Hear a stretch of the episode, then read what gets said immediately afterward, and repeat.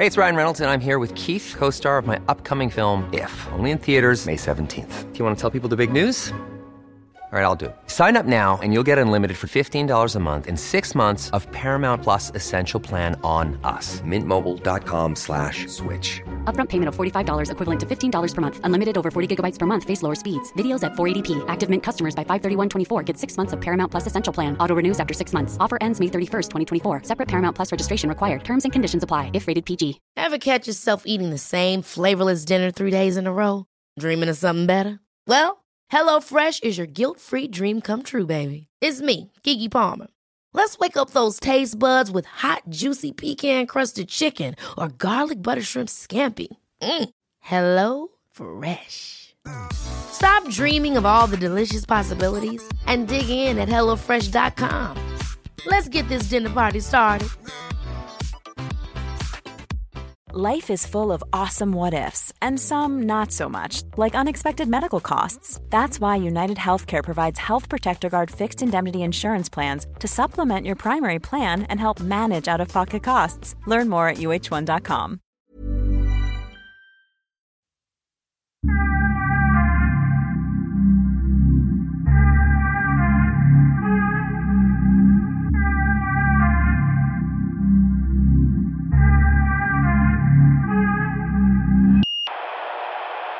Varför, varför skrev ni den? Det började, tror jag, ungefär 2016, 2017. Eh, jag var på eh, och bodde några dagar på det här Snillepanget som vi beskriver. Den här platsen, det här hotellet i södra Dalarna. Som, eh, där alltså den intellektuella eliten i Sverige hängde i mitten av 1900-talet.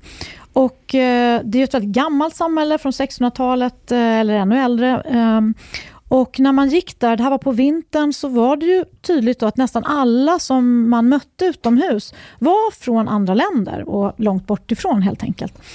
Och eh, som då, jag skulle inte säga att jag precis är någon utpräglad 08 egentligen, men då kom funderingarna för mig att liksom, oj, det här är det är en ny befolkning och det är en, än vad den var tidigare i de här samhällena. Och man, jag undrar hur det här eh, har påverkat människor. Så att mina tankar började så.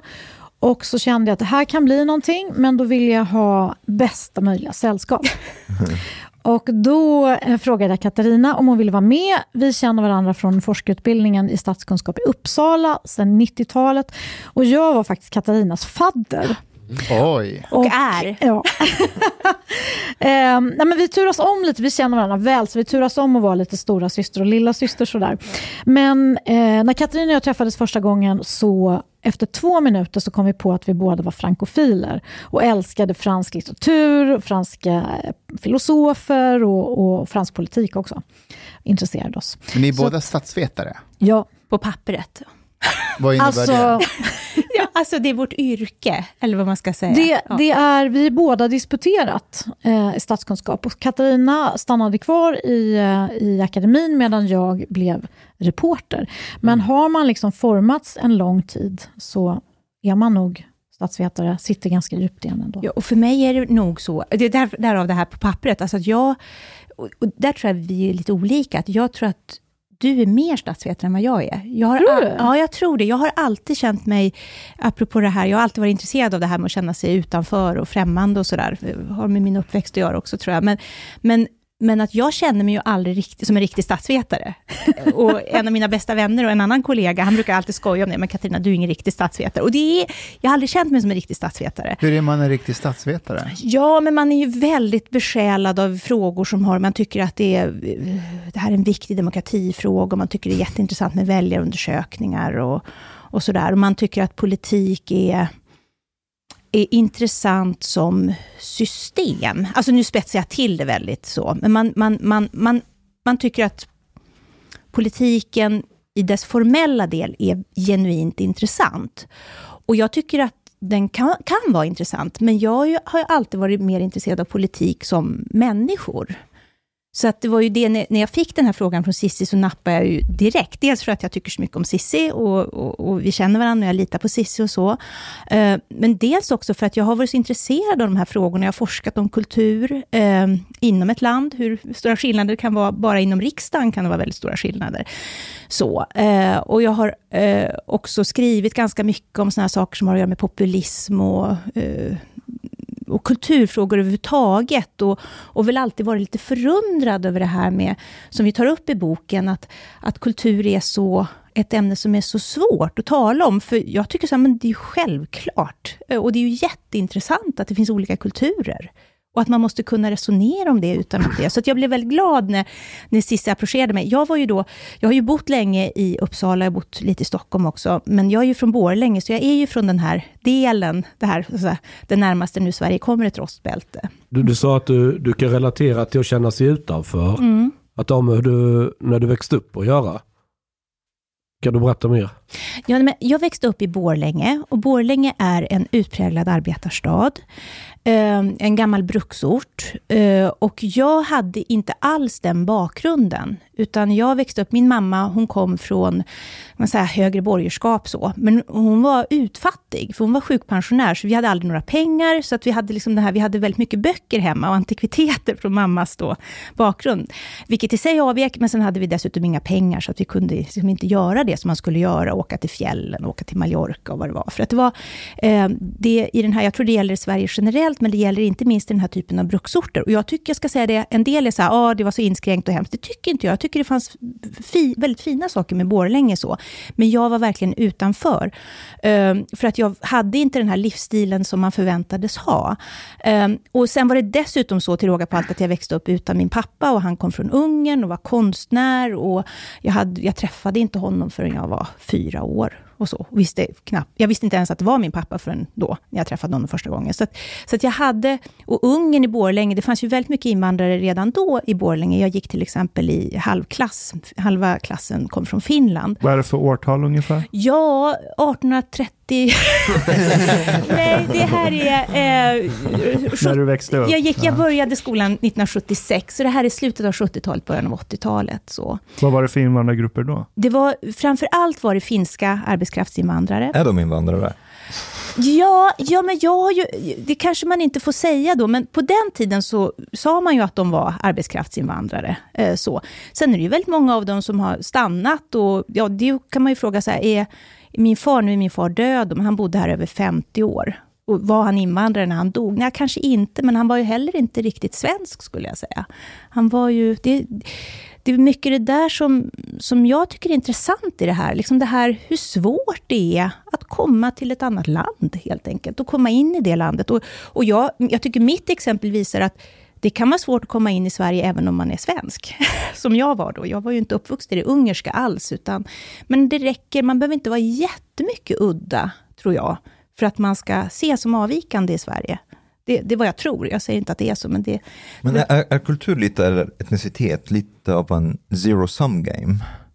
Till exempel om man är lite åh, finsk, betyder det att man är mindre svensk då, till exempel? Ja, det där är en jätteintressant... Jag, jag hör ju ofta att jag är 100% eh, finsk och 100% svensk. Jag tror det där sättet att uttrycka sig, och det hoppas vi kan komma in på, är ett av många uttryck för en sorts svenskt ingenjörstänkande. Att vi vill gärna kunna så mäta, och vissa saker går ju inte att så mäta i procent. Mm. Eller, utan man kan känna sig som, om jag skulle säga så här, jag tror att det är mycket möjligt att kunna känna sig som både det ena och det andra.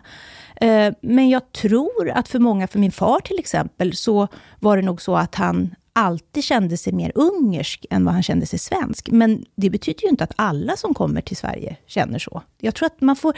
Och, och det där är väl, och det försöker vi utveckla i boken också, att vi tror att någonting som, Sverige, som gör att Sverige har extra svårt, kanske då, att, att kunna klara av en stor kulturell förändring, det är att vi gärna vill kunna veta, ja men det är si och så många procent där, så mycket där. Vi vill kunna passa in saker i våra mallar. Eh, det här ingenjörstänkandet ligger vi vill ha ordning och reda. Och det är väldigt goda alltså goda syften med det. Det är inte så att man vill illa eller så, men ibland blir det svårt. Jag vet Cissi, du har ju också funderat jättemycket på det här. Ja, jag hade läst eh, långt tidigare om att det där pensionatet fanns och eh, tyckte att det var spännande. Och eh, De här personerna som, som vi nämner i boken var ju en slags liksom, kultfigurer för intellektuella. Så jag tänkte det vore kul att åka dit och ta sig en titt på stället. Då ska man komma ihåg att jag kom ju typ 80 år för sent då. De var ju liksom inte kvar där. Eh, och den här värdinnan som var så karismatisk och som hade skapat den här miljön. Hon, eh, hon hade lämnat den 1950 tre. Men vad man skulle kunna säga kanske om Sverige vid den tiden. Jag har ju då en lite annan bakgrund än Katarina. Jag är uppvuxen i Uppsala. Eh, mina föräldrar var lärare och båda mina föräldrar kom från, eh, från enklare förhållanden på landet. Min pappa kom från ett eh, småskollärarhem i Emmaboda i Småland och min mamma är från Öland och växte upp till, alltså de var arrendebönder och de hade inte gott ställt alls. Och Det man ska komma ihåg med Sverige det är att det är inte så länge sedan Sverige var ett ganska fattigt jordbrukarland. Så att eh, jag kan fortfarande känna mig, och det säger väl någonting om hur, hur starkt ens uppväxt präglar en. Jag är väldigt präglad av min mammas uppväxt, mina mostrar, min mormor. Eh, vi träffades på Öland eh, hela tiden, i alla fall det var, det var väldigt viktigt för mig. Så att jag, eh, jag kan känna att jag är en fattig flicka från Öland. Och det är ingen som riktigt förstår, för att jag är uppvuxen i Uppsala, jag har doktorerat i statskunskap, jag har liksom haft utrymme till, som plattformar i medier och sådär. Men jag kan ändå känna så.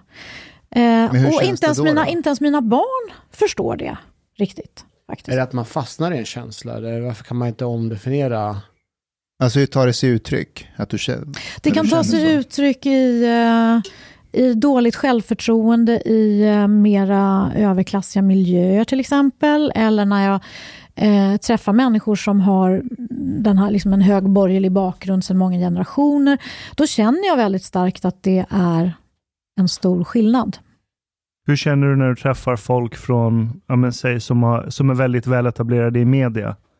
Vad får du för identifikationsklass gentemot dem? Gud, vilken bra fråga. Det har jag faktiskt aldrig funderat på. Faktiskt. Tänker kan... du på någon särskild? Eller Nej, jag, jag tänker bara att, för, för, du berättar ju att du känner dig som en fattig flicka från mm, Öland, mm. vilket du en gång vart rent i praktiken. Ni hade inte så mycket pengar. Du, du eh, inte men, jag, utan min familj Din egentligen. familj, precis. Ja, så det här kommer längre tillbaka ifrån än mitt eget liv. Ja, men sen har du ändå, för att Sverige är som det är, mm, kunnat mm. klättra upp, disputera i statsvetenskap, mm. eh, få plattformar i medier som du säger. Ja. Eh, och jag tänker att, jag undrar om klassmobiliteten i Sverige eh, gör att det blir mer konflikter här eh, än det behöver bli i andra länder. Vad menar du med klassmobilitet? För att du kan förflytta dig mellan klasser hyfsat enkelt i Sverige, tycker jag. Men varför är det en konflikt då? Nej, men för att du, du kommer från en stans och så kan du jobba dig upp och bli en del av en elit. Okay. Ja.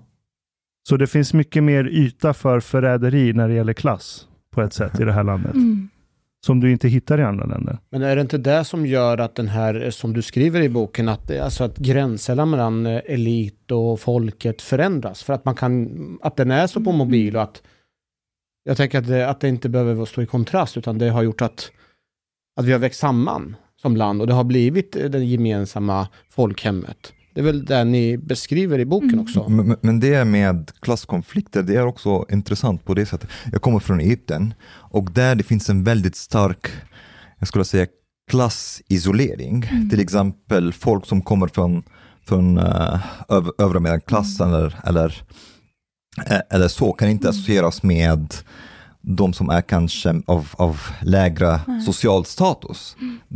De kan inte vara vänner. Mm. Och, Som Afghanistan. Ja.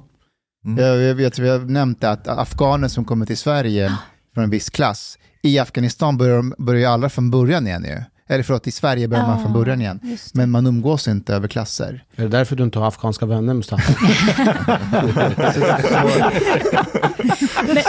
så, du kan ha afghaner som går på socialbidrag som kommer från överklassen ja. och har afghaner som går på socialbidrag från underklassen eller arbetarklassen. De umgås inte, de umgås med andra. Jag tycker mm. det här ni är inne på, det är så otroligt intressant. För jag tror, just som, som du började här, att jag tror att det här att umgås eh, och, och som förstår varandra över klassgränser, tror jag också är svårt. Och i många eh, samhällen som ni beskriver, så är det självklart att man inte gör det. Och kanske bland annat därför. Men det är ju det som då Sverige arbetade sig igenom hela 1900-talet, bland annat genom folkrörelserna, det här vi skriver för att just klara av att överbrygga det, att göra det där väldigt svåra. Eh, och jag tror att vi, så det är så intressant när du ställer frågan sådär, så jag tror, jag tror att i Sverige har vi tagit för givet att det inte behöver vara så svårt. Och det kan också vara en del i det här att vi, när, när det gäller frågan om, om invandring och integration, underskattar hur svårt det kan vara. Att vi bara trodde att ja, men det ska gå, det, det bara ska gå så här, bara vi säger att vi vill att det ska gå, så kommer det att gå. Och vi glömde någonstans där att ja, men hur mycket arbete som låg bakom det här med integrationen över klassgränser. Så, så jag tror det är en väldigt viktig fråga det där. Och det kan ha också en betydelse för, för migration, invandring generellt. Jag tror att det många som kommer till exempel från Egypten och Mellanöstern, de ser på det svenska samhället som som en överklass. Mm. Och det är mycket lättare för dem att, att integreras i samhället om de kommer också från eh, överklass i, från ja. deras hemländer. Om de kommer från en underklass, det blir mycket svårare, de kan inte relatera alls. Då blir det dubbel. Ja, precis. Mm. Mm. Men de vet inte att vi i grunden är bönder, de flesta av oss. ja. Men det, det, det, är som att så här, i, all anarki ryker alltid för att det finns girighet. Och från anarki kommer du alltid få något sorts klassamhälle. Det ser du i vilket samhälle du än studerar. Du kommer alltid få ett klassamhälle. Men det verkar som att när klassamhället får det tillräckligt bra och de här klassgränserna börjar försvinna, så verkar det finnas inneboende hos oss i att fortfarande differentiera mm. oss. Och så läggs det på ett nytt lager där vi istället mm. ser ett kastsystem. Och på många sätt så tycker jag att Sverige har blivit ett kastsystem. Det spelar ingen roll om du är fattig flicka från Öland, för om du tillhör det mediala kastet, det är det som kommer definiera dig, snarare än den ekonomiska klass du egentligen kommer ifrån. Mm. Men vad, definierar man alltid klass utifrån ekonomi nu? Ett, jag tror, Max ja, då ska det inte heta klass tycker jag. Väl, då ska det heta kast. Jo men man, då hade ju en Max Weber som, det, det, han, han menar ju att det var inte bara ekonomi, det var ju bakgrund, din utbildning, ditt mm. sociala umgänge. Eh, bland annat hur du uppväxt, alltså massa olika sociala faktorer. Allt det tillsammans säger vem du är rent klassmässigt. Det är inte, bara titta på ekonomi, då är det väldigt marxistisk. Så här bara, du, du bara en dimension i det. Mm. Mm. Finns, Förlåt. Ja, nej, men jag bara tänker någon, någon som har disputerat på högskolan har ju förmodligen lägre, många av dem har lägre inkomst än vad en sopgubbe har. Ja. Om man ska se det rent krasst. Ja, men det där är jätteintressant. Det, det, det, finns ju en fransk sociolog som heter Pierre Bourdieu. Och han skilde då mellan, han är död men han skilde mellan kulturellt och ekonomiskt kapital. Mm. Och har man båda då, har man ett högt kulturellt kapital, så har man, och har man ett högt ekonomiskt, ja då har man ju maxat då. Då får man många tjejer. Eventuellt, ja. och annat som man, som man tycker om, vad det nu kan vara. Så. Men då har man medvind verkligen. Men det där, det där är så intressant också, det här med klass, hur mycket det är, och det här ni beskriver, oavsett vad det är som betingar klassen då, eller nivån man hamnar på i samhället. För, för där kan jag slås av det att jag, jag, trots att jag kom från det här, alltså vi var verkligen fattiga fattiga. Alltså vi hade inga pengar alls. Eh, och eh, i den mån vi hade så var det för att mamma fick hjälp från snälla släktingar. Men samtidigt så fanns det nog ett, liksom, mamma hade någon form med sig en sorts social säkerhet. För hon var uppvuxen i en sån miljö, där hon hade fått det. Och det där tror jag smittade av sig på mig, så trots att mamma hade gjort en sorts klassresa neråt då, man får använda det uttryckssättet, från det övre borgerskapet till nästan trasproletariat. Och och det där tror jag jag har med mig på lite olika sätt. Så jag har liksom aldrig, jag vet man beskriver ju ofta att klassresenärer då känner alltid en osäkerhet och så. Och den klassresenärskapet kan ligga långt tillbaka, precis som du beskriver Cissi.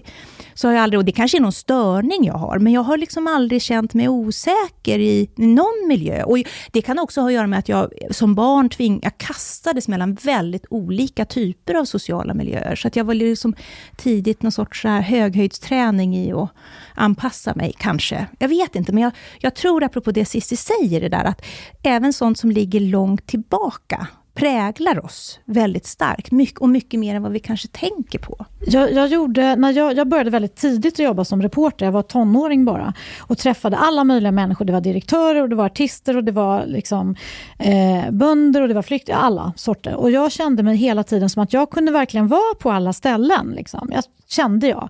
Jag var klass och miljööverskridande.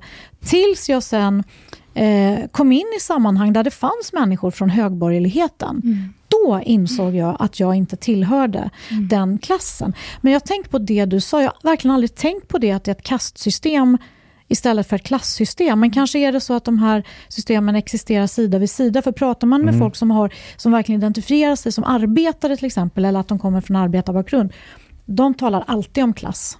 Mm. Alltså det är väldigt viktigt för mm. dem med just den miljön, ja. med fabrikerna. Mm. Eh, om man har bakgrund på landet så har man ju ingen relation till det där mm. med fabriker till exempel. Det, jag, jag, jag, jag, tänker på det du säger. Mm. Jag upplever att vi som kommit hit som flyktingar, mm. vi har inte det känns som om det har ju varit ett jäkla krig mellan eh, borgerligheten och arbetarklassen och det ligger så djupt i hos många. Men sen så kommer vi hit till Sverige från, från ingenstans och vi har inte varit, vi, alltså vi har inte den, eller jag har inte den Jo, Mujahedin har ju haft det här krigande klassperspektivet. Mm. Men vi har inte deltagit i det här klasskriget på samma Nej. sätt. Men det förväntas av oss att vi ska också positionera oss. Och att vi ska eh, inruta oss i arbetarklassen. Mm. Och när man har diskussion till exempel med Marcus, eh, som är också en journalist, att det är helt okej okay att sparka uppåt. Alltså man får alltid vara lite halvful mot de som är elit och man får ta fräcka tag och så. Och jag bara fattar inte liksom, vart kommer de här, det här föraktet ifrån? Så vi har på något sätt hamnat, alltså vi hamnar från ingenstans alls i det här begreppet och där vi ska också delta. Och kastas in en arbetarklass som förväntas sparka uppåt då? Ja, och där, därav det här uttrycket som jag antagligen tänker att det är liksom att man blir liksom husblatt eller någonting för att man, man är inte på rätt ställe eller man mm. positionerar sig inte på rätt, på rätt sätt. Men inte bara positionera, också ha förståelse och respekt för det. Mm. Jag har ingen förståelse eller respekt för Nej, det. Och det vi försöker förklara är att vi är egentligen lyxflyktingar. Vi kommer från övre medelklass allihopa. Vi är inte som dem. Vi, vi men, så här, för, att, för att säga så här, men se inte oss som en homogen grupp. Nej. Fan, mm. när Ashkans föräldrar är liksom välutbildade, okej, okay, Mujahedin-föräldrar, jag vet inte, men dina föräldrar, eller hur? Och Chang... Va? jag vet inte. Vad, gjorde, vad, vad jobbade din pappa med Chang? Han jobbade inte, eller jobbade, han, han handlade mycket maskin och bil. Han var rätt förmögen men betalade aldrig skatt. det, är också, det är också en klass. Vilket jag också känner att jag kan identifiera mig starkt med. Tycker jag var en bra... Uh, uh. Men din mamma då? Eh, hon bor i USA nu i Florida. Men vad, vad hade hon för yrkesbakgrund? Nej, hon jobbade lite på Ikea ett tag och sen lite, nej, lite blandat. Pluggade på högskola. Det var nog inget så speciellt. Okej. Okay. Uh Men min uppväxt påminner en hel del om din Katarina. Uh, för, för min mamma till exempel, hon kommer från uh, men, överklass, någon sorts överklass i Teheran i Iran. Och så gick vi från det till att mina föräldrar fick liksom ransonera rapsolja för att få budgeten att räcka till. Men av, på, på något kulturellt sätt så har, har vi alltid så här fått berättelsen om att nej men, vi är fina, vi kommer från någonting fint. Och jag måste vara ärlig, jag har växt upp med idén om att ja, men vi är lite finare än alla andra. Den har funnits typiskt inom... iranier. Det är typiskt väldigt iranskt, i alla fall den vågen av iranier som kom då. Eh, så jag har ju aldrig identifierat mig som någon arbetarklass, fastän mina föräldrar var bokstavligen arbetare väldigt lång tid när de precis kom hit. Mm. Så jag har aldrig identifierat mig med den. Men identifierar eh, dina föräldrar sig som svenskar eller inte? Mm, jag vet inte. Ja. Mm. Det var länge sedan jag frågade. Jag, kommer, jag vet inte vad de skulle svara på det idag. Mm. Cecilia, du mm. pratar om Nej, men Jag måste bara säga ja. så här, känslan då, ni berättar så här om er, så känner jag plötsligt så här, okej, okay, här sitter jag nu med sex personer från överklassen. det, är kanske, det är kanske så att jag ska gå ut, jag ska, är, är det, är jag det mina mjukisbyxor? Säg som det är, det är mina mjukisbyxor. Jag kanske ska gå ut och rensa strömming helt enkelt. Jag jobbar med att få sten kastat på mig på dagarna. Så att det om vi struntar i klass så tror jag inte att någon av oss skulle anses tillhöra något högre kast i samhället. Nej. Och, och det var det jag tänkte på hela tiden medan jag läste boken. Att när jag läste så tänkte jag hela tiden kast. Mm, mm. Intressant. Inte för att jag gick in med den, jag började tänka för att jag kunde inte sätta mig in i de här situationerna och positioneringarna. Så jag bara, fan det måste vara någonting annat än just ja, men det här traditionella begreppet klass. Eh, Men jag är nyfiken, för, för den heter Saknad på spaning efter landet inom oss. Eh, och, och ni börjar just där i snillepanget. Mm. Eh, Varför börjar ni där, när ni letar efter, varför börjar ni med eliten i samhället, när ni letar efter landet inom oss?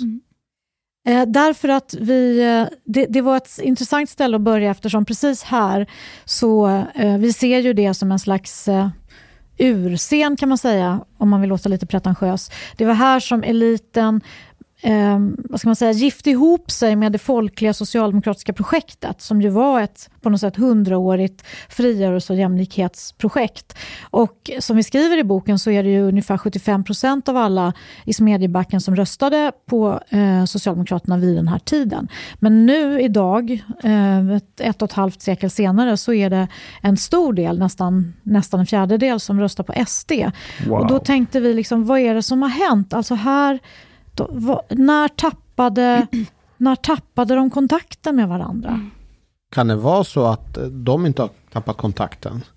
Alltså att folket röstar ju traditionellt som de, som de tänker, men att de har bara förflyttat sig från ena partiet till det andra. Så kan alltså helt enkelt att de känner att men det här andra partiet, alltså Sverigedemokraterna, representerar våra intressen. Ja, och, Och det är våra gammal traditionell socialdemokrati Ja, i, ja. i en annan form. Ja. För det är väl det som är oftast eh, kritiken eller feedbacken mot Sverigedemokraterna, att det är Socialdemokraterna, men att det är gamla Socialdemokraterna. Ja, må, många, många ser så. Jag tror, den som jag läste först som drog den här parallellen var Torbjörn Nilsson, heter han?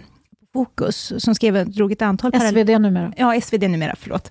Tack. Eh, som eh, gjorde just den här parallellen, och så här, alltså starkare i Skåne, arbetarbakgrunden och sådär. Och det, jag känner igen det där också från, om jag tänker Borlänge då, att många av dem som man skulle kunna tänka sig, de här har blivit, de här skulle bli socialdemokrater. De har som, med den här starka klassröstningen som fanns i Sverige, så var de i stort sett förutbestämda till att bli socialdemokrater, och så har de blivit sverigedemokrater istället. Mm. För jag menar, om man tittar på vad de pratade om förr i tiden, så pratar man om folkhemmet, eller hur? Och vilk, vart var, vem var folkhemmet? Var det sådana som såg ut som mig? Tillhörde jag folkhemmet? Nej, det, jag tänkte när jag gjorde det. Så då blir det per automatik att det här folkhemmet, mentaliteten finns fortfarande kvar. Eh, och att framförallt de äldre har fortfarande den bilden kvar i sig. Mm. Jag tänker när jag pratar med mina föräldrar om, om vem som är svensk och inte svensk och huruvida jag kan vara svensk så säger de att jag inte är svensk. Mm. Och jag tänker på att de har ju växt upp med folkhemmet och idén av vad Sverige Mm. är. Aha, de ser att du inte är så. Nej, Dina föräldrar säger det? ja, mina, sve- jag har Alltså, svenska är- föräldrar. Han är adopterad. Ja, eller har bott i en fosterfamilj. För att de har en gammal, alltså de har en gammal bild av Aha. Sverige och vilka svenskarna är, Ja. som associeras till folkhemmet, som många fortfarande har kvar, men att den har adopterats av Sverigedemokraterna mer och so- Socialdemokraterna har ju övergivit idén med folkhemmet. Så jag tänker det är naturligt att man bara skiftar från Folkhemmet var väl en konservativ idé från Ja. början. Precis. Som sossarna, Rudolf Kjellén och några andra som... De, sossarna kulturellt approprierade de konservativa. ja, men det, var, det var verkligen att socialdemokratisera en konservativ idé. Och, och det, det är en av mina käpphästar, det är inte något vi skriver om här, men det är som, jag- ibland får jag frågan, så här, finns det något konservativt parti i Sverige? Och det är tveksamt hur konservativa man kan kalla Moderaterna då, särskilt Gösta Nej, de skulle man inte lägga Nej, nej. Och Gösta Bohman var konservativ, men de frågorna var liksom inte uppe på dagordningen då, så att det fick inte utlopp, utan det handlade väldigt mycket mer om ekonomi. Så, så jag tycker det finns väldigt mycket som talar för att det mest konservativa partiet vi har haft i Sverige, om man ser liksom över längre tid, det är Socialdemokraterna. Och där ligger det här med folkhemmet och den här homogeniteten, och länge var ju folkhemmet ute i kylan, just med hänvisning till att det var förtryckande och det krävde att man var på ett visst sätt och sådär.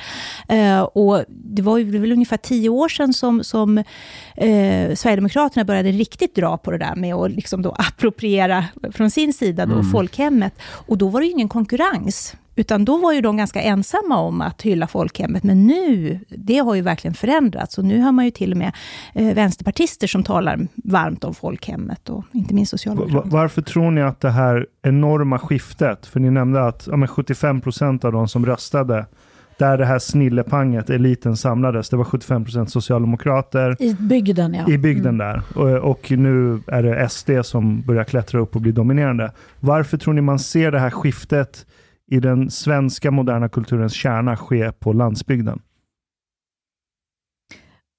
Ja, det är flera saker. Landsbygden har ju varit med om flera olika förluster i, i olika som har kommit, inte slag i slag kanske, men ändå det börjar med en stor avfolkning.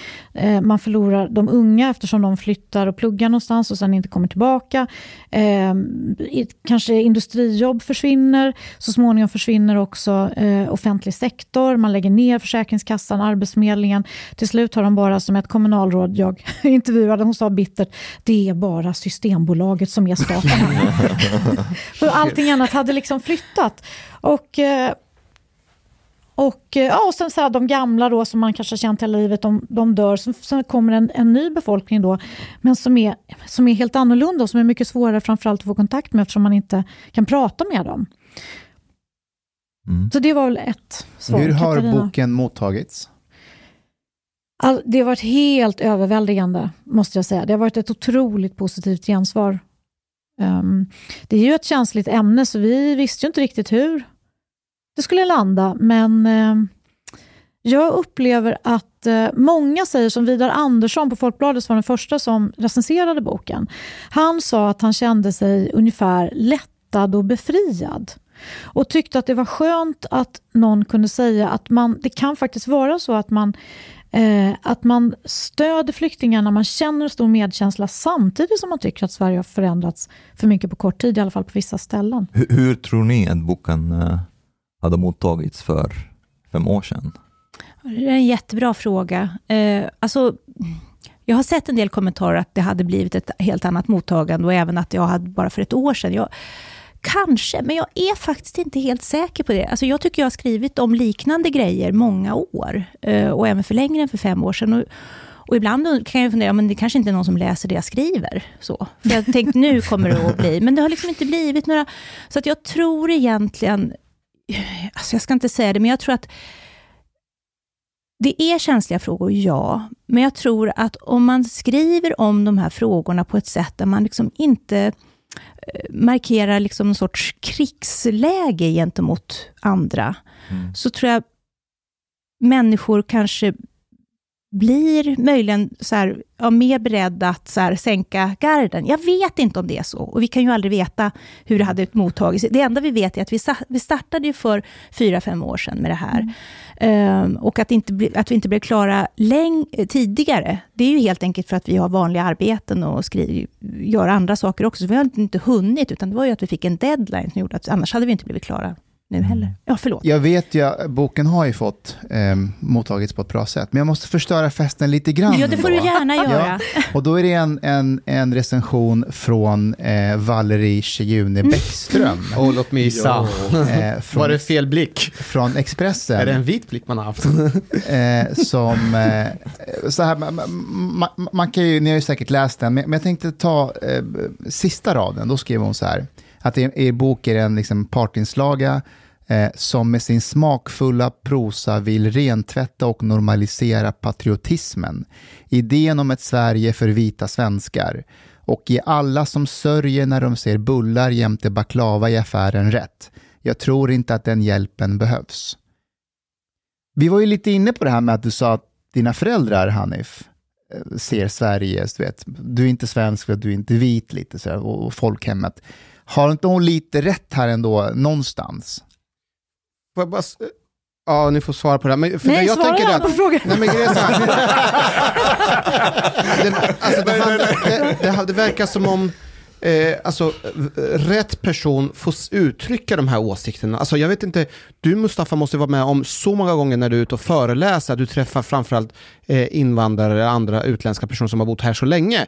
De kan ju ogenerat prata om att de saknar gamla Sverige. Eller hur? Ja. Eh, senast i förrgår så var jag på en... Eh, inte om Martin Ådahl är där. Vad sa du? Inte om Martin Ådahl är där. Men jag var pratade med någon annan, jag var på en restaurang, träffade en kurd, han har varit här i 20 år och han var verkligen sorgsen över hur Sverige har blivit. Och han sa, jag är ledsen, jag önskar att Sverige kunde vara som det gamla. Va? Men, de senaste 5-10 åren, det har förändrats så mycket som jag inte ville ha. Men ni skriver om det, ni skriver om, om invandrare som, som saknar Sverige. Ja, som, som, det skriver som vi också om. Ja. Och, och, jag kunde relatera lite till, till det. Jag, jag har kommit till Sverige för 6-7 år mm. sedan. Eh, och för mig, det är inte som jag saknar Sverige som det var förr. Det, det, det, det är inget att referera nej, det, det är, ja, eh, exakt. Lite.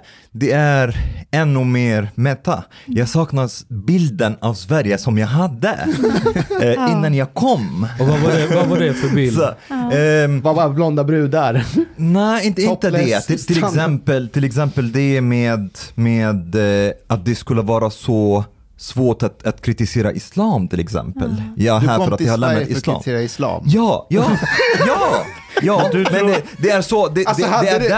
alltså, det är har man därför rätt att komma hit Men bara vä- man vill vä- kritisera? vä- Vänta, vänta. Men det är därför jag, jag sökte asyl i Sverige. Eftersom jag, jag, jag var tvungen att fly mitt, mitt hemland för att jag har lämnat och kritiserat islam. Så för mig, jag, jag trodde först att det är okej, här kommer jag vara helt fri. Och inte bara det, i, för mig, jag hade ingen aning att, att det finns så många här som har samma värderingar som, som finns i mitt hemland, som jag, jag vill inte ha. här. Du, du trodde att du kom till Voltaires våta dröm. Ja, Det, precis. det var du trodde du kom ja, till. ja, faktiskt. Eh, och, och jag saknar den bilden. Men det, det får mig att tänka på det här gamla, gamla skämtsamma uttrycket, till och med framtiden var bättre förr. det, men jag tycker det, det, det är jättebra att du tar upp den recensionen och, och för balansen också, för att den ger också ett perspektiv på det hela. Och jag tyckte det var intressant att läsa den, alltså verkligen. Sen tror jag vi hade tyckt, det är alltid svårt att veta hur man ska regera, men jag tror att hade alla recensioner låtit så, då tror jag vi hade blivit ledsna, för då hade vi ju känt framförallt att nej, men det vi vill säga har inte gått fram. För jag, jag tycker ju att att hon har fel i det här att vi försöker rentvätta patriotismen. Eh, det är inte så. Utan det vi försöker göra är att vi försöker förstå vad det är som pågår. Jag skulle säga, är det någonting den här boken handlar om mer än något annat så är det Sverige. Eh, att försöka förstå Sverige, ungefär som ja, men i mitt fall när jag försöker förstå partiernas kulturer, så försöker vi här då förstå Sveriges kultur. Eh, och det betyder inte att det är enkelt och den ligger där på bordet och kan liksom läggas in i ett paket och definieras, utan vi försöker fånga in det här på olika sätt. Så. Eh, och jag skulle säga att det är den bok som hon efterlyser här, den är nog skriven. Det finns en väldigt intressant bok som heter Vit melankoli, som vi också refererar till, som är skriven av Tobias Hübinette och eh, Katrin, ska vi se, nu tappar jag namnet. Rik riktigt. melankoli. Den, fi, den finns i alla fall. Den Varför finns, i alla, tänker jag på bandet Kent? den finns i referenslistan, ska vi säga. Så, Ja, precis. De är eh, kritisk vithetsteori, va? Ja. Är, ja, så det är ju väldigt mycket som vi inte är överens med dem om. Men det som är intressant i den boken, det är att det finns likheter ändå mellan våra slutsatser, skulle jag säga, i, i den boken och den här boken. Alltså det här att, att för att uttrycka det liksom väldigt grovt och förenklat då, att vi tror att Sverige har överskattat sin förmåga att bejaka olikheter. Eh, och att det är inte, det är inte liksom illasinnat och det är inte rasism som förklarar det här. Det här skulle hon inte heller hålla med oss då. Men, men det är liksom, det är att få gå för långt i liksom försök att finna förklaring. Utan det räcker ganska långt att se att Sverige är ett land som har en vana jämfört med många andra länder. Jag säger inte att det har varit helt homogent, men det har varit mycket mer homogent än många andra länder. Eh, och det gör att vi, har, vi är inte vana vid olikhet. Men Eh. normaliserar inte ni eh, folk som har Jimmy moments? Ah, Jimmy Moments. Eh, normaliserar. Ja, jag vet inte. De ska väl vara utmobbade i samhället. Man kan väl inte ah, ah, se dem som vanliga människor. Det, det var 2018, den artikeln om, om eh, Jimmy moment, eller hur? Men det, Det jag tycker den var, den var dum den artikeln. Ja, det var inte så... Alltså Jimmy Moment som begrepp är lite ja, det, det var men intressant men eh, exemplet det Ja. kröp i skinnet på mig. Hon var liksom ute och alla affärer hade stängt och så hittade hon ändå en och så klagade hon på den typ. För att den inte hade svensk mat. Ja, det var, Ja, det var linser och frysta smådjur. ja. Och arabiska skyltar och...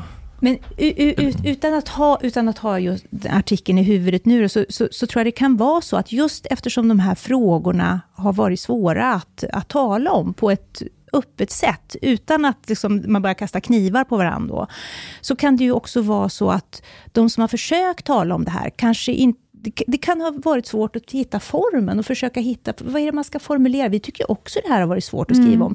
Bland annat för att det är så vagt. Det är svårt att sätta Ja. fingret på vad är det som gör Och om att- man, om man går till den här recensionen då i, i, i Expressen så är den, eh, jag tycker att den är också ett exempel på den här ingenjörstänkandet som vi tycker att vi ser i Sverige. För hon kritiserar oss för att vi inte mm, vad skriver hon, att vi inte går rakt på sak eller att vi är undanglidande eller någonting.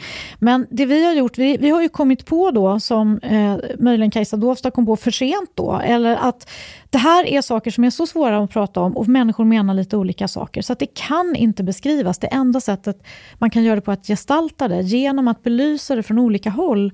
Och jag tror att det är därför också som boken har har blivit uppskattad. För folk kan tycka vissa ingångar är intressanta, så känner de inte ens i andra till exempel. Mm.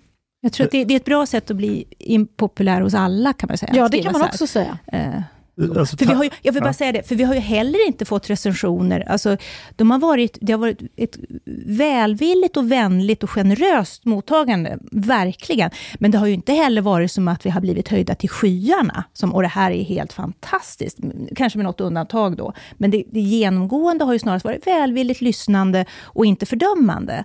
Eh, men det, det, är ju inte så att alla har skrivit så här, åh vilken fantastisk bok. Jag vill så, säga att det är en fantastisk bok. det lät som jag gick med hår hoven, det var inte meningen. Nej, utan jag vill bara säga det, och det säger ju också något om att det här är, och det, det, jag tycker det på sätt och vis också är, det är klart att det är alltid roligt att bli hyllad, men jag tycker egentligen att det här, ska man, det här mottagandet som är mer lågmält, om jag får säga så, tycker jag egentligen att föredra, för jag tolkar det som att de som har läst kanske inte självklart håller med oss om allting, men de har läst och de har försökt förstå och velat förstå vad det är vi har att säga. Så att därför, det gör mig glad i den här lågmäldheten då timingen för att vi sitter här idag med er tycker jag är briljant. För att eh, Myndigheten för psykologiskt försvar, eh, de har ju kommit ut med lite tips och tricks på hur man kan vara en bra medborgare på internet och hur man inte ska falla för fake news och desinformation och allt sånt här.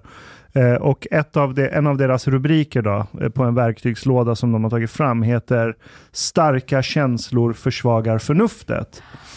Och ni behandlar ju ett helt kapitel just svensk kulturs förhållningssätt till förnuft och känslor. Ja. Och ni myntar ett begrepp som jag tycker är eh, jättebra för att kunna förstå Sverige på ett plan som jag inte tror har diskuterats förut.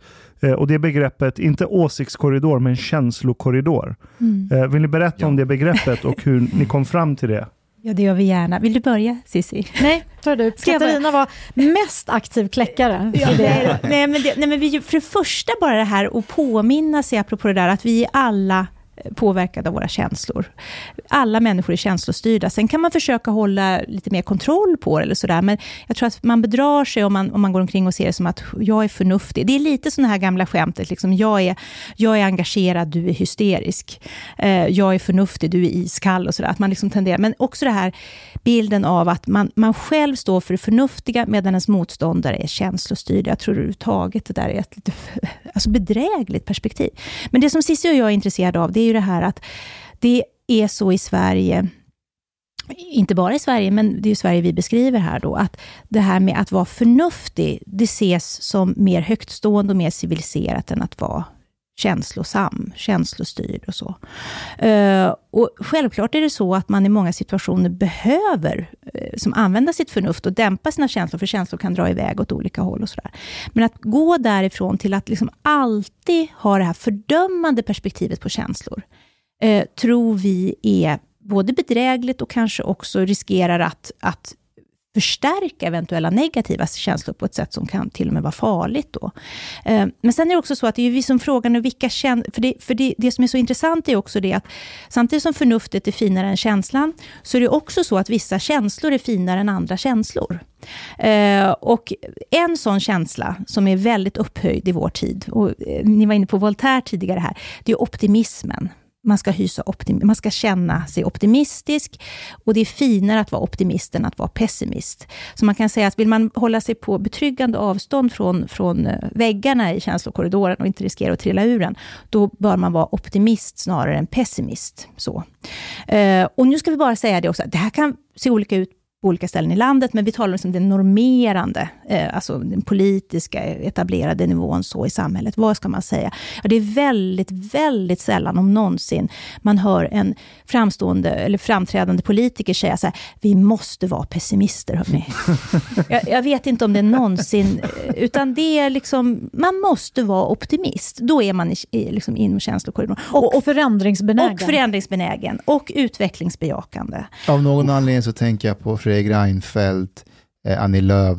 Alltså att det är de två ansikten jag ser framför mig när det kommer till optimism. Ja, men de är tydliga, Framåt. Ja. men de är tydliga representanter för det här, men de är verkligen inte ensamma, utan de är liksom snarare att de blir väldigt tydliga företrädare för det här synsättet. Jag tänker på alla de här konsulterna som hyrs in till höger och vänster. Ja. De, ja, absolut. absolut. De är väldigt Konsult- duktiga på ordbajsa, hitta på sådana här massa begrepp som ingen förstår. Det låter fint men betyder inget. man kan säga att konsultvärlden är full av de här normerna. Alltså det här är verkligen det här är normen i samhället. Än en gång, det betyder inte att alla känner sig, utan det här betyder så här bör man känna om man liksom ska visa att man är en upplyst person. Och det vi tycker är så intressant då, det är ju det att optimism då, om vi tar den, den liksom inställningen, som mycket väl kan vara väldigt känslostyrd, lika mycket känslostyrd som det här att vara pessimist, så är det som att den är en sån fin känsla att den ses som förnuftig. Och här, det här bottnar ju då i Voltaire och franska, alltså, eller upplysningstiden, den här idén om framsteget och Immanuel Kant och den eviga freden. Och det finns liksom så djupt i vårt samhälle, i, den, i, liksom i liberalismen i vid mening, då, inte bara folkpartismen, utan liberalismen och i upplysningstänkandet. Det är så präglat av både förnuftstänkande och optimism, att de här begreppen har tenderat att, att smälta samman. Så. Just, fast det var egentligen olika olika stråk i, i upplysningstänkandet. Sen Ja. kan man ju också, tycker jag, vilket förmodligen gör det ännu svårare, se att den här känslokorridoren då och då vidgar sig till en slags eh, känslosalonger kan vi säga. Där det plötsligt ska kännas otroligt mycket känslor. Särskilt är det då unga och särskilt tjejer som ska brinna för allting i, i tid och Har otid. jag aldrig märkt någonting. Det, det går liksom nästan inte att beskriva hur viktigt det anses vara att brinna. Va- va- Även i va- konsultvärlden. Vad, finns det för exempel på det? Ja, men just det här känslosalonger. Vad är det för... Nej, men lys- läs valfri influencer höll jag på att säga. Läs vad som helst bland unga tjejer på Twitter.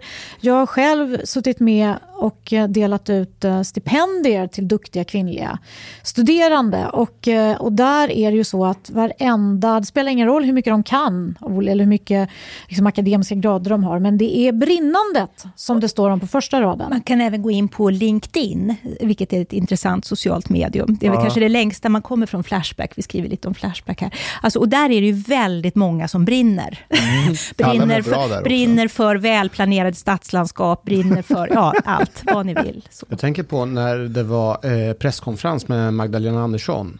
Så fick hon ju också en fråga från reportern. Eh, vad är det för känsla? Hur känner du? Du ser så allvarsam ut. Och det var så viktigt att just eh, känslor, Mm. att, att, att få fråga just om känsla. Känner ni av på något sätt det ni beskriver, den här känslokorridoren? Hur är ni påverkade av det? Hur tar det sig uttryck hos er två? Men hon ser rätt optimistisk. Katarina. Ja. Jag är i den här konstiga situationen att jag, eh, jag börjar inse det. Så här att har nog ett optimistiskt drag i mig. Men jag är ju, samtidigt som jag tror många i min omgivning ser mig nog som ganska svartsynt och sådär. Men jag är ju sådär så att jag tycker att ja, men det är väl jättebra att ta, ta höjd för att värsta möjliga kan hända. Och så blir man ju glatt överraskad varje gång. Och, och det är också ett sätt att förebygga det värsta, att tänka så. Men jag Annars tror... behöver du hjälp så kan vi bota din optimism. Ja, men det låter härligt. Tack snälla. Cecilia? Nej, Eh, Är du Det var en otroligt Optimist. svår fråga. Vad tycker du, Katarina? Katarina säger att hon aldrig någonsin har jobbat med en person som är mer självkritisk än hon själv. Eh, så det är möjligt att jag är mer eh, liksom, kritisk, mer svartsynt, mer pessimistisk än du. Men det är bara en del av mig i och för sig. Men jag uppfattar Cissi som en enormt optimistisk och ljus person. Och den enda gången jag uppfattat att jag har varit mer optimistisk än dig Cissi, det är under skrivandet av den här boken. För jag har känt att nej men det här blir jättebra Cissi. och Cissi bara, nej, hur ska det gå? Men jag tänker så här, ni beskriver så fint i boken, det är just att, att man, man ska inte tänka på det som har varit, utan Mm. man ska tänka framåt och det är det förnuftiga och sådär. Men kan det finnas någon poäng i att man inte ska... Men så här, ibland känner ni av om ni träffar någon som kanske pratar för mycket om hur det var bättre förr. Mm. Att man då nästan känner sig tvungen att säga, men vad då bättre förr? Vet? Det var ju homosexualitet var en sjukdom och kvinnor inte hade samma rättigheter. Och, Puniska krigen. Mm. Ja, men så, det är som att nu gnäller du lite för mycket på att mm. det var bättre förr. Jag vet inte, vi skriver ju om det där och hur vi tycker att det där uttrycket eh, det var bättre förr i ett slags inshallah, liksom, eller en religiös markering för, för moderniteten, att man alltid ska säga Har jag tröttnat på sådana människor? Jag vet inte om jag har råkat ut för sådana som liksom eh, säger det hela tiden. Men det jag beskrev just det här med, med barnen och det, det här att jag fortfarande kan känna den fattiga flickan från Öland inom mig fastän jag inte någonsin jag själv har varit en fattig flicka på Öland. Och, för, och dessutom min mamma då som ändå var det en gång i tiden är en extremt optimistisk person som aldrig mm. ser bakåt. Men mina barn som sagt, de kan inte riktigt förstå hur det förflutna kan mm. spela roll. Liksom. Men de kanske är för unga. Men jag gillar också hur ni pratar om eh, språkets vikt för kulturen. Eh, och jag funderar ibland på det. Och för mig det är språk är kulturens kärna. På mm. ett sätt, det som håller kulturen ihop. Mm. Eh, och jag funderar, till exempel, jag, jag tycker själv att jag kommer aldrig bli svensk. Och det är på grund av språket på ett sätt. Mm. För mig, mitt identitet mm. är språket som jag är mest flytande i. Mm. Så det är ja, mm. egyptiska. Um, Eh, men ni pratar också om saknaden av, av en standardized språk. Mm. Eh, också när det gäller uttal och, mm. och sånt. Men, men tror ni att, att kulturen i Sverige kommer förändras på grund av en förändring i språket? Jag tror det. Jag tror att eh, den här fixeringen vid ett visst uttal, mm. den tror jag definitivt är på, på, på utdöende. Så att just accenter och sånt, det, det, det kommer bli absolut mycket mer accepterat tror jag. Och vanligt överallt. Eh, men sen då att, att ändå kunna ha tillgång till språket, det, det säger ju vi att det är existentiellt viktigt med språket. Mm. Det är egentligen så man skapar ett, ett samhälle tillsammans. Och det är väl det som just är den stora oron då, hur många som inte eh, lär sig språket, får möjlighet att lära sig språket. Eh, den, eh, den uppgiften är ju...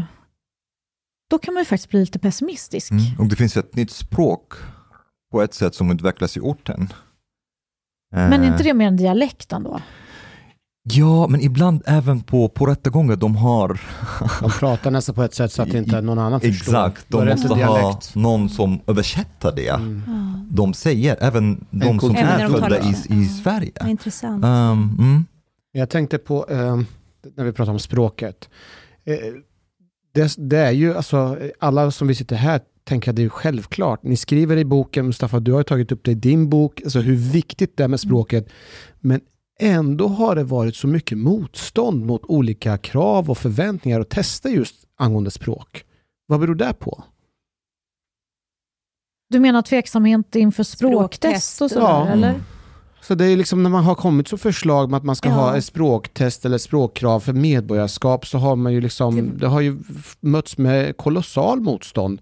Det var Någonting som verkar vara så självklart. Det var väldigt kontroversiellt. Jag minns då Lars Leijonborg mm. första ja, gången. Ja, mm. Det var enormt kontroversiellt. Nu är det ju inte det. Alltså, apropå det här, det här med hur... Men det är ju inte så att andra länder inte också har känslokorridorer och åsiktskorridorer. Men i Sverige är det här att de verkar svänga så snabbt. Liksom, plötsligt så säger jag, ja nu är det självklart så här. Men då var det ju inte det. Mm. Och, alltså, man kan fundera över vad det där beror på. Jag tror en del har att göra med, jag är helt överens med det ni är inne på här, alltså att språken är, dels är den kärnan i kulturen det är liksom, den formar oss på så otroligt många sätt. Den här, precis som du beskriver det här, att, att alltid känna sig lite tryggare på sitt modersmål. Att man har kontroll över läget. Det, det, är, liksom, det är svårt att komma ifrån så. Men, men jag tror också det här med språk, det, det har ju funnits i, i Sverige. Det är den här, en sorts... Jag tror, jag säger inte att det är så här, men jag tror att det har att göra med att man har, har känt att allting som har att göra med krav eh, och tester, det har varit så här lite, nej men vi ska tilltro människor förmågan att, att utan krav och, och liksom den här typen av, av stränga kontrollstationer, de kommer att tillägna sig det här på egen hand och människor kommer att vilja göra det här på egen hand och sådär. Jag tror att det har sett som repressivt. Eh, jag tror att det är det. Och det, som jag minns argumentationen och, och eh, mot Leijonborg då, och, eh, så var det mycket det det handlade om, det här att det rent av är rasistiskt. Samtidigt som språk, är det någonting som, som är öppet, så är det ju faktiskt det här att lära sig ett språk. Det är att, att bli född någonstans, det kan man aldrig ta, ta till sig, men, men att få ett språk eller lära Ja, sig för, ett mig, språk. för mig det är obegripligt att, att man kan bli eh, ett svensk medborgare utan att kan det svenska språket. Det, Det är därför det är EU konstigt. fallerar som nationalistiskt projekt. För att alla EU kommer inte prata samma språk. Medan det funkar i USA. Mm. Trots att du har enorm mångkulturalism där, så har de ändå en nationalistisk kärna. Som funkat hyfsat okej. Jag säger Mm. inte att den har varit perfekt. Men jämfört med EU i alla fall. Jämfört Mm. med EU. Mm. Men hur blir det om man tar era analysverktyg då? För till exempel kapitlet om just den här svenska ingenjörsmentaliteten. Eh, det är mitt favoritkapitel. Vad För- roligt. Ja, men för den öppnar huven på en aspekt av svensk kultur som inte alls är belyst i någon stor bemärkelse tycker jag. Glada Att vi, är- och, och det påminner mycket om eh, Bornemarks eh, Mm. bok Det omätbara. Det, mot, Eh, att vi är så obsessed i Sverige med att allt ska gå att mätas. Ja. Allting ska gå att paketeras som en produkt. Det är en industriell produkt. Ja. Varenda svenskt statligt system är en industriellt pro- produkt Mm. med massa kvalitetstester och allting ska dubbelkontrolleras. Mm. Checklister. Checklister, ja men det är, en det är ett maskineri. Mm. Det är ett perfekt felfritt maskineri. Men när det kommer till invandrare som kommer till Sverige Mm. så, så ska vi plötsligt släppa hela den här ingenjörsmentaliteten. Eh, Är, är det den här svenska känslokorridorens besatthet av optimism som kommer att ta Mm. över? Jag, för Ingenjörs-Sverige Mm. borde ha löst integrationen Mm, så här lätt. Ja men precis, jag har tänkt på det, bortsett från språken då. Och det var en sak jag tänkte när jag läste din bok Mustafa. Och det här med de sociala koderna som de som kommer aldrig får förklarade för sig.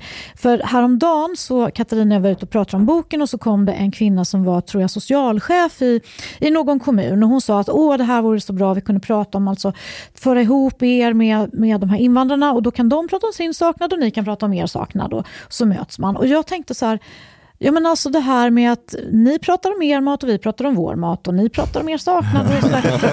Alltså problemet är inte problemet att vi inte riktigt pratar ärligt med varandra och därmed inte riktigt får reda på vad det är som ingenjören har för utgångspunkt egentligen. Jag skulle vilja att man till exempel, att man, om man tog ut Katarina och mig eh, någonstans eh, till en ort och sen så publiken där kunde, ska ha Kunna ha tillgång till tolkar ifall de inte känner sig tillräckligt säkra på svenska och sen säga så här, så, så, så skulle jag säga så här, vi vet inte, vi har så svårt att få syn på oss själva. Hur är vi egentligen? Och vad är det med, med oss som ni tycker är liksom extra, som är svårt eller speciellt och sådär? Och de skulle kunna påfrestande. Så de kunde få säga det.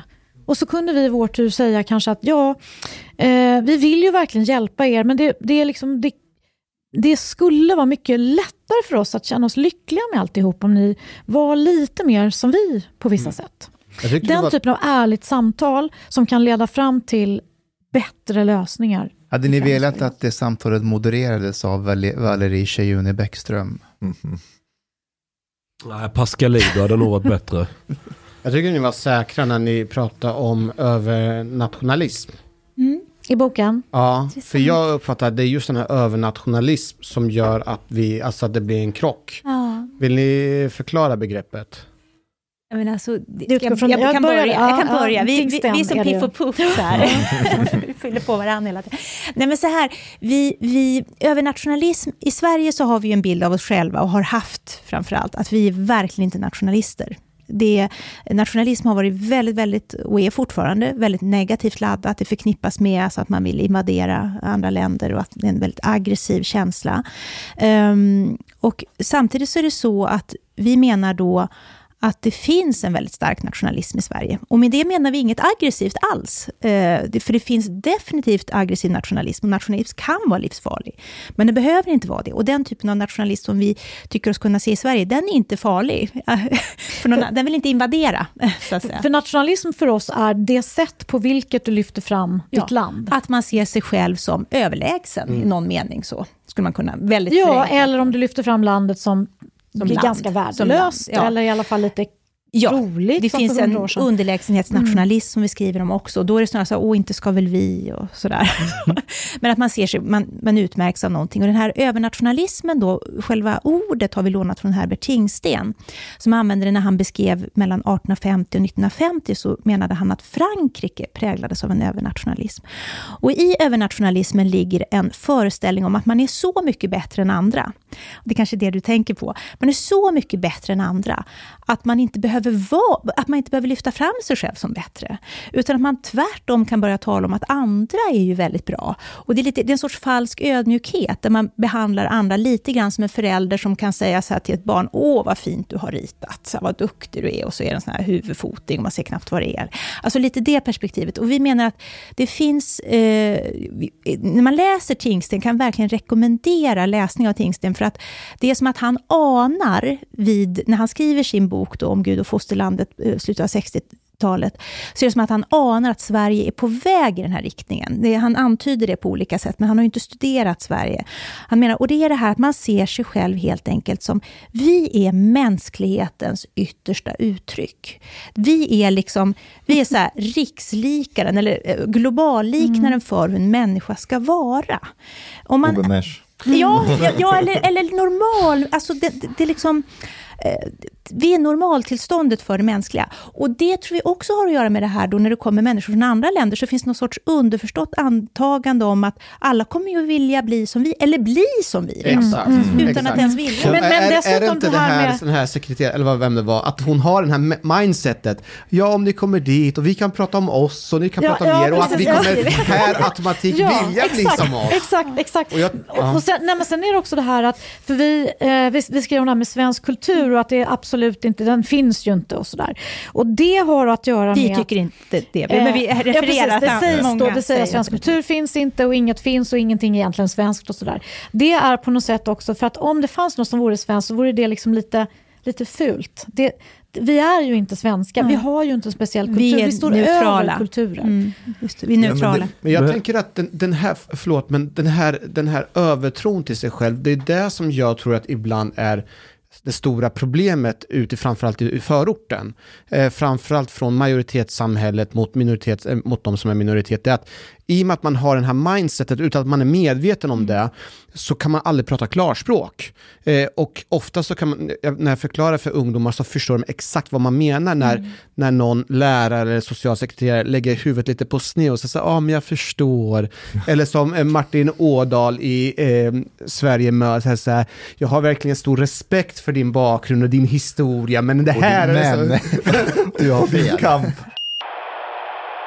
det finns de som, ja, Martin Odal kanske, som tycker att det är att prata om kultur, mm. att, är, är att generalisera, generalisera mm. och på ett sätt att det finns många som, är, som kommer från den kulturen som mm. inte känner igen sig och, och sånt och uh, att det ökar fördomar och xenofobi kanske. Oh. Men också det är jättekonstigt, man kan inte prata om kultur egentligen på, tycker jag i alla fall, på individnivå man måste generalisera för att prata om ja. kultur. Och om vi inte kan prata om kultur då, hur kan vi möta mm. andra kulturer? Mm. Mm. Nej, men det, det är ju så, det, vi, vi, alltså, vi ser, där är vi då möjligen naiva, men alltså, vi ser ju inget, det är inget förtryckande att tala om att det finns en svensk kultur. Det är ju snarare så att om man vet ungefär vad, vad många människor, någon sorts gemensam linje som finns, med alla undantag och avvikelser som kan finnas, så blir det ju lättare att komma in i ett samhälle, om man vet vad som gäller, vilka normer som gäller. Och, och som, som, som vi var inne på det i början här, alltså, när jag beskriver min bakgrund så var ju jag, alltså att att jag kunde avvika, att jag kände mig avvikande, det var ju för att det fanns en kultur. Det var ju den jag liksom kände mig ibland, att jag stack av eh, från den. Och, och, det finns liksom, och det är ett annat missförstånd som är återkommande, det är det här att om man säger att det finns en svensk kultur, så att det finns en svensk kultur och alla är, det finns inga, av, det finns liksom inga subkulturer, det är klart det finns det också. Mm. Men det vi är väldigt intresserade av är också det här normsättande, alltså att det finns ändå vissa liksom gemensamma normer om hur man ska uppträda och sådär. Och vi är också inne på det här att när man liksom verkligen upptäcker att det finns en kultur, eftersom kultur, det starkaste i den kultur, kulturen, det är ju det som man tar för givet, mm. som ingen reagerar på. Eh, och eh, det gör ju att det är först när någon bryter mot det, det är då man upptäcker att jo, men det här verkar ju vara något mm. så, kulturellt drag. Och ett sånt här, eh, när jag föreläser om kultur så brukar jag alltid dra det här, jag tycker det är så fascinerande det här i, i, i en svensk tunnelbanevagn eller buss. Att så sätter man sig inte bredvid en annan människa en tom vagn. Man gör bara inte det. Och det är inte så att det här är unikt för Sverige. Det finns andra länder och kulturer där man inte heller gör det. Men sen finns det vissa där, man, där det är helt okej. Okay. Och det är till och med, vad trevligt, en människa. Jag kan tala med den personen.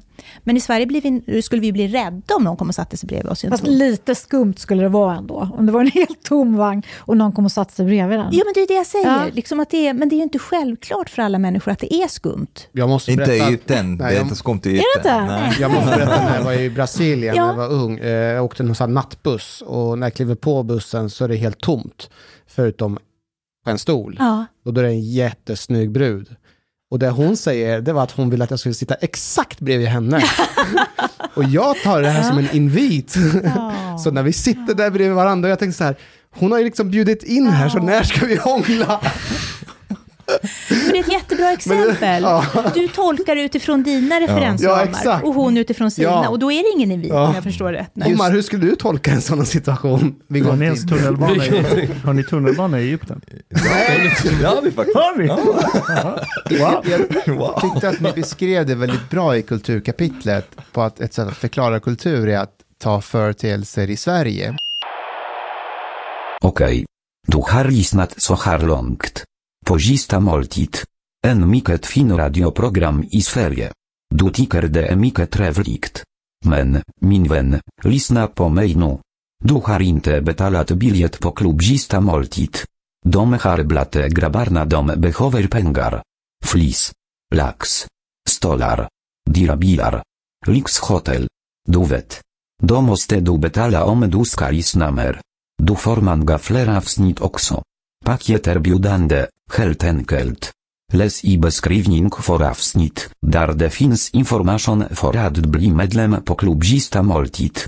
Det kostar somen miket liten kafe late ute potoriet. Per monat. Let somen plet. Tak, minwen. vän.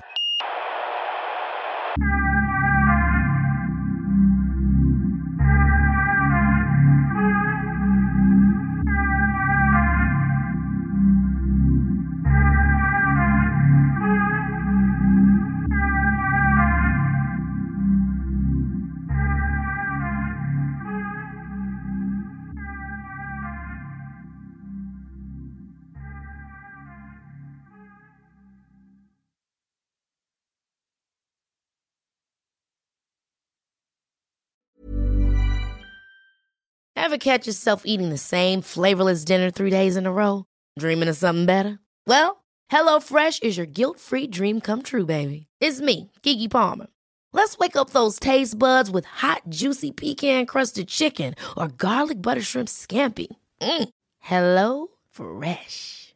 Stop dreaming of all the delicious possibilities and dig in at HelloFresh.com. Let's get this dinner party started.